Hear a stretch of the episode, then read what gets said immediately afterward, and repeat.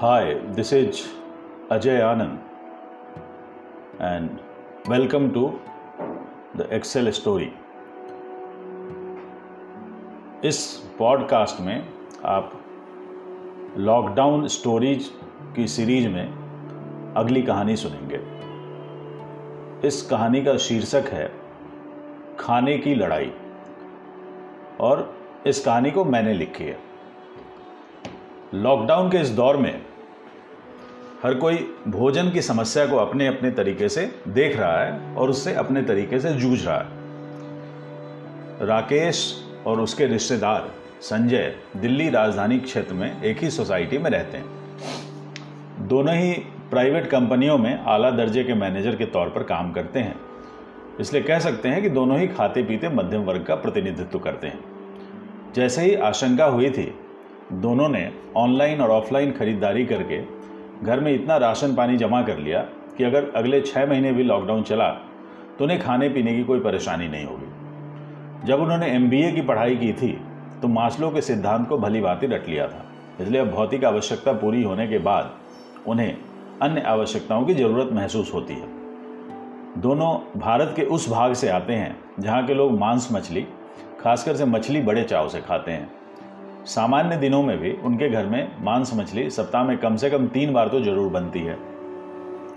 Lockdown शुरू होने के समय नवरात्र भी शुरू हो गया था, इसलिए धार्मिक कारणों से उन्होंने अपने मंत्र पर नियंत्रण कर लिया था। लेकिन नवरात्र समाप्त होने के बाद उन्हें बेचैनी होने लगी। वे जिस सोसाइटी में रहते हैं, वहाँ से मछली खरीदने के लिए उन्हें लगभग छः सात किलोमीटर गाड़ी चलाकर जाना पड़ता था। अब जब सबका निकलना बिल्कुल बंद है तो गाड़ी निकालना असंभव है। बाहर निकलने पर मछली मिलने की संभावना न के बराबर है और फिर पुलिस की लाठी खाने का भी डर बना रहता है। कई बार राकेश की पत्नी ने, रेखा ने उसके सामने वीर रस की कविता पढ़कर उसमें हिम्मत जगाने की कोशिश भी की, लेकिन उसका कहना है कि जब से शादी हुई है और वह दुनियादारी के चक्कर में पड़ा है, तब से वह थोड़ा डर, डरपोक हो गया। इसलिए उसने अपनी पत्नी को शाकाहारी भोजन के फ़ायदे समझाने शुरू कर दिए हैं। उधर से संजय बार बार फ़ोन करके बताता है कि उसके बच्चों को अगर जल्दी ही मछली या चिकन या मीट ना मिला तो उनकी तो जान ही निकल जाएगी। अब ये चीज़ें सरकार के हिसाब से आवश्यक वस्तुओं की लिस्ट में नहीं आती हैं, इसलिए मोहल्ले के किराने की दुकान में नॉन वेज के नाम पर केवल अंडे उपलब्ध हैं, जिन्हें खा खा कर उनका मन ऊब चुका है। जब भी वर्क फ्रॉम होम से फुर्सत मिलती है तो राकेश और संजय उन तमाम वेबसाइटों को खंगालते हैं, जो घर बैठे ताज़ा नॉनवेज पहुँचाने का वादा करते हैं। पहले तो राकेश ने उन वेबसाइट पर मछलियों और चिकन की फ़ोटो देखकर तसल्ली कर लेता था, लेकिन अन, अब उन वेबसाइटों ने उन लुभावनी तस्वीरों को भी हटा दिया ऐसे ही, किसी एक दिन जब राकेश ने ताज़ा मछली डॉट कॉम नामक वेबसाइट खोली तो उस पर उसे उम्मीद की किरण दिखाई दी। लाल लाल अक्षरों में लिखा था, प्रिय ग्राहक, आपको अपार हर्ष के साथ हम सूचित करते हैं कि आज दोपहर दो बजे से हमारी वेबसाइट पर आप अपनी मनपसंद मछली मीट या चिकन का ऑर्डर लगा सकते हैं। आपको कम से कम एक हज़ार रुपये का ऑर्डर लगाना होगा और साथ में पाँच सौ रुपये डिलीवरी चार्ज भी देने होंगे। अगले दिन सुबह छः से नौ बजे के बीच हम आपके ऑर्डर की सप्लाई करेंगे। आप भी याद करेंगे कि हमसे ताज़ी मछली आपको किसी भी वेबसाइट पर नहीं मिलेगी। राकेश ने फ़ौरन संजय को फ़ोन लगाया और उसे एक खुशखबरी सुनाई। उधर से संजय ने बताया कि उसके मोबाइल पर ताज़ा मछली डॉट कॉम का मैसेज भी आया है लेकिन संजय ने अपनी चिंता ज़ाहिर की। मुझे तो डर है यार कि कहीं ऑर्डर भी ना लग पाए। अरे देखा नहीं है किस तरह जब सुबह दस बजे रेलवे रिजर्वेशन की तत्काल बुकिंग खुलती है, तब रेलवे का साइट ही नहीं चलता। है जब पाँच मिनट के बाद साइट सही से चलने लगता है, तब तक सारी टिकटें बुक हो जाती हैं। यह सुनकर राकेश ने कहा, तुम्हें तो पता ही है कि मेरी अंगुलियाँ कीबोर्ड पर कितनी तेज़ी से चलती हैं। मैंने कई बार होली और छठ के समय घर जाने के लिए टिकट कटवाई है। ऐसा करेंगे कि तुम अपने लैपटॉप पर लगे रहना और मैं अपने लैपटॉप पे। मेरे पास तो बीएसएनएल का कनेक्शन है, जिसमें नेट की स्पीड कमाल की रहती है। मुझे तो तुम्हारे लिए चिंता हो रही है। मोबाइल के हॉटस्पॉट से काम चलाते हो, फिर हम एक ही जगह ऑर्डर लगाएँगे, जिसका ऑर्डर पहले लग गया, वह दूसरों को बता देगा। वैसे भी कम से कम हज़ार रुपये का ऑर्डर लगाना है। उतने की मछली तो हम दोनों के छोटे छोटे परिवारों के लिए बहुत हो जाएगी। अगर रुपए, हज़ार रुपये की मछली तो एक परिवार के लिए एक सप्ताह तक चलेगी। संजय ने हामी भरी और याद दिलाया कि डिलीवरी चार्ज के पाँच सौ रुपये मिलाकर पूरे पंद्रह सौ रुपये खर्च करने होंगे। मार्च की सैलरी तो मिल गई, लेकिन अप्रैल की सैलरी मिलने की कोई उम्मीद नहीं है। इतने लंबे लॉकडाउन के बाद नौकरी बचेगी या नहीं, उसकी भी कोई गारंटी नहीं है। इस पर राकेश ने बताया कि नौकरी चली जाएगी तो पीएफ का पैसा निकाल के अगले छः महीने तो काट ही लिए जाएँगे। फिर यदि कोरोना से ज़िंदा बचे तो आगे देखा जाएगा। दोपहर के एक बजकर पचपन मिनट हो रहे थे। राकेश ने मोबाइल पर संजय को वीडियो कॉल लगाया और फिर दोनों आमने सामने अगली रणनीति पर परिचर्चा करने लगे।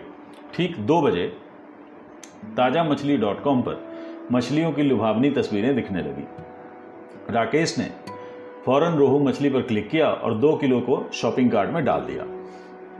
उसके बाद उसने टाइगर प्रॉन और तिलपिया एक एक किलो डाल दिया। साथ में वह यह जानकारी संजय को भी दे रहा था ताकि संजय उसे कॉपी पेस्ट कर सके। राकेश ने पहले से ही अपना डेबिट कार्ड सामने रख लिया था ताकि आसानी से उसके डिटेल भर सके। सब कुछ भरने के बाद जब उसने पेमेंट पर क्लिक किया तो ओटीपी आने में कुछ अधिक ही वक्त लग रहा था। इस बीच वह अपनी अंगुलियों से टेबल पर ताल कहरवा की सोलह मात्रा बजा रहा था। खैर, कुछ मिनट इंतज़ार करने के बाद ओटीपी आया। जैसे ही उसने ओटीपी डाला, पलक झपकते ही वेबसाइट पर जो मैसेज दिखा, उसे देखकर राकेश ने राहत की एक लंबी सांस ली। वो अपनी कुर्सी से उछल पड़ा और बोला, मिल गया हमको साहिल, मिल गया। यह खुशखबरी सुनकर रेखा किचन में से दौड़ कर आई और एक मुट्ठी चीनी से राकेश का मुँह मीठा किया। उधर संजय की पत्नी मेघा ने भी इस गतिविधि को कॉपी पेस्ट किया। उसके बाद राकेश और संजय ने अपने व्हाट्सएप ग्रुप पर यह खबर अपने दोस्तों के साथ शेयर किया। ऐसा लगता है कि अधिकतर दोस्त व्हाट्सएप पर ही बैठे हुए थे। उन्होंने तरह तरह के जवाब और इमोजी भेजने शुरू किए। कोई इमोजी वाव कर रहा था, कोई हंस रहा था, किसी की आँखों में खुशी के आँसू थे, कोई जल भुन रहा था तो कोई अपना सिर पटक रहा था। अगले दिन सुबह सात बजे राकेश के मोबाइल की घंटी बजी। दूसरी तरफ़ से आवाज़ आई, गुड मॉर्निंग सर, मैं ताज़ा मछली डॉट कॉम से बोल रहा हूँ। आपने जो ऑर्डर लगाया था वह लेकर मैं आपकी सोसाइटी गेट के बाहर खड़ा हूँ। आप तो जानते ही हैं कि लॉकडाउन के कारण किसी को भी सोसाइटी के अंदर आने की अनुमति नहीं है, इसलिए आप कृपया बाहर आकर अपना सामान ले जाएँ। राकेश तुरंत बिस्तर से उठ गया, जेब में मोबाइल रखी और चेहरे के ऊपर मास्क लगाया। उसके बाद उसने कागज़ के तीन चार छोटे छोटे टुकड़े रख लिए। ये टुकड़े उसने इसलिए रखे थे ताकि उनकी बत्ती बनाकर लिफ्ट के बटन को दबा सके। आजकल सभी लोग यही कर रहे हैं। लिफ्ट का बटन दबाने के लिए कोई कागज़ की बत्ती तो कोई टूथपिक और न जाने क्या क्या इस्तेमाल कर रहा है। जब राकेश मछलियों के पैकेट लेकर गेट के अंदर आ ही रहा था तो सामने शर्मा जी मिल गया जब राकेश ने बताया कि वह ताज़ा मछली डॉट कॉम से डिलीवरी लेने गया था तो शर्मा जी बरस पड़े। कमाल करते हो भाई साहब। आज लोगों को खाने को रोटी नहीं मिल रही है और आपको मछली खाने की पड़ी है। आप जैसे लोगों के कारण ही आज पूरा संसार इस कगार पर पहुँच गया है। यदि चीन के लोग भी मेरी तरह शाकाहारी होते तो आज हमें ये दिन नहीं देखने पड़ते। अरे कम से कम दुख के दिनों में सब्र करना तो सीख जाओ, प्रभु के भजन गाओ और शाकाहारी भोजन से काम चलाओ। राकेश ने बड़ी मुश्किल से शर्मा जी से पीछा छुड़ाया और अपने घर की ओर भागा। संजय को फ़ोन करके उसने अपने टावर के पास बुलाया और मछली का बंटवारा भी कर लिया। यह तय हुआ कि जो पैसे बनते थे, संजय उन्हें सीधा राकेश के खाते में ट्रांसफ़र कर देगा। नाश्ते में टाइगर प्रॉन से चाइनीज़ डिश बनाई गई और साथ में नूडल्स बने। दोपहर के भोजन के लिए ठेठ बिहारी शैली में सरसों की ग्रेवी में मछली पकाई गई। राकेश और संजय के बच्चे हर डिश की फ़ोटो लेकर व्हाट्सएप स्टेटस पर डाल रहे थे ताकि दोस्तों और रिश्तेदारों की तरफ़ से जलने की बदबू आए। लंच के बाद राकेश ने एक लंबी डकार ली। पेट पर हाथ फेरा और बोला, कई दिनों के बाद लगा कि आज ढंग से खाना खाया। रोज रोज आलू गोभी खाकर पक गया था। तभी राकेश के फ़ोन की घंटी बजी। फ़ोन लेकर रेखा आए तो बताया कि किसी बुझावन का फ़ोन था। बुझावन और राकेश एक ही गाँव के रहने वाले हैं। बुझावन कई वर्ष पहले दिल्ली आ गया था। यहाँ वह उत्तरी दिल्ली के इलाके में रिक्शा चलाने का काम करता है। राकेश ने जब फ़ोन उठाया तो उधर से बुझावन की आवाज़ आई।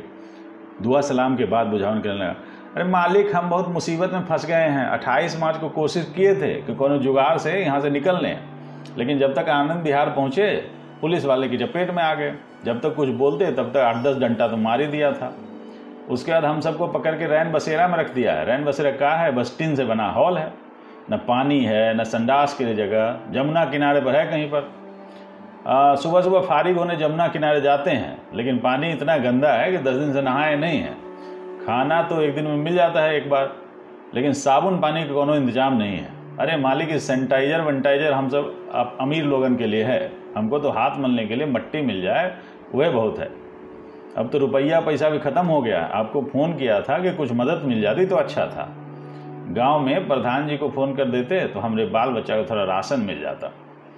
अब राकेश को लग रहा था कि उसके सीने में जलन हो रही थी और पेट भारी भारी लग रहा था। रेखा ने जब इनो पीने की सलाह दी तो राकेश ने मना कर दिया। फिर उसने अपने गाँव, अपने चाचा को फ़ोन करके बताया कि बुझावन के परिवार को खाने पीने का ज़रूरी सामान दे दें और थोड़े पैसे भी दे दें। जब चाचा ने हामी भरी तो राकेश को थोड़ी राहत महसूस हुई। That's all for this story thank you